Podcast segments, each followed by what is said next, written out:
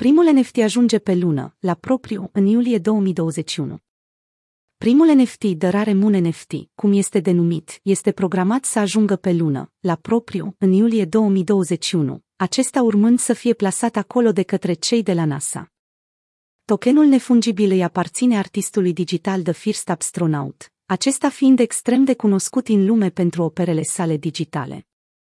Faimosul artist digital, The First Astronaut, este faimos și pentru faptul că a venit cu lucruri inovatoare pentru schimbul de opere de artă futuriste cu persoane din întreaga lume. Iar în această săptămână atrage atenția prin plasarea primului simbol non-fungibil, NFT, pe lună într-un efort de a demonstra oportunitățile uriașe pe care le oferă NFT-urile, The First Astronaut, în parteneriat cu Administrația Națională de Aeronautică și Spațiu, NASA, va trimite două imagini distincte într-o capsulă care va ajunge pe lună în luna iulie. Primul NFT ajunge pe lună. Ambele imagini și certificările pentru acestea vor fi puse direct pe lună, potrivit artistului, care a făcut aceste declarații într-o discuție cu reporterii.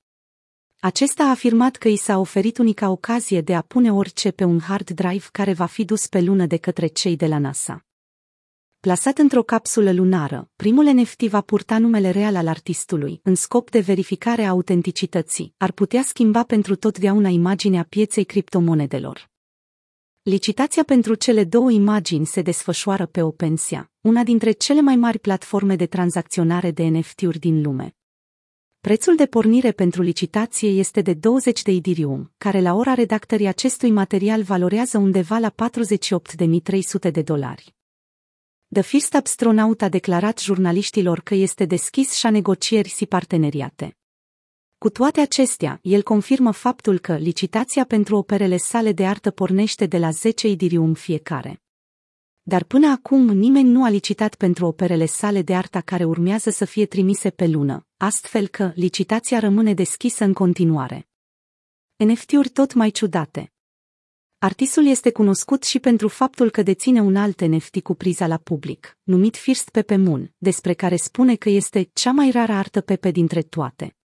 Această operă de artă, așa cum o numește artistul, a depășit orice record în materie de meme. Numai prezența sa redefinește ceea ce înseamnă să fii un artist digital în 2021.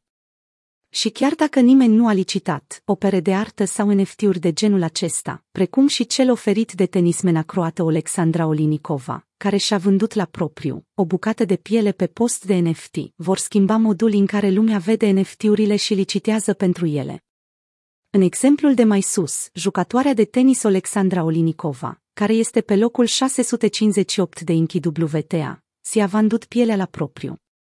Jucătoarea si-a vândut secțiunea de piele dintre Umar Sicot pe piața de NFT-uri, OpenSea, pentru 5400 de dolari, la data respectivă, când Idirium era doar 1800 de dolari.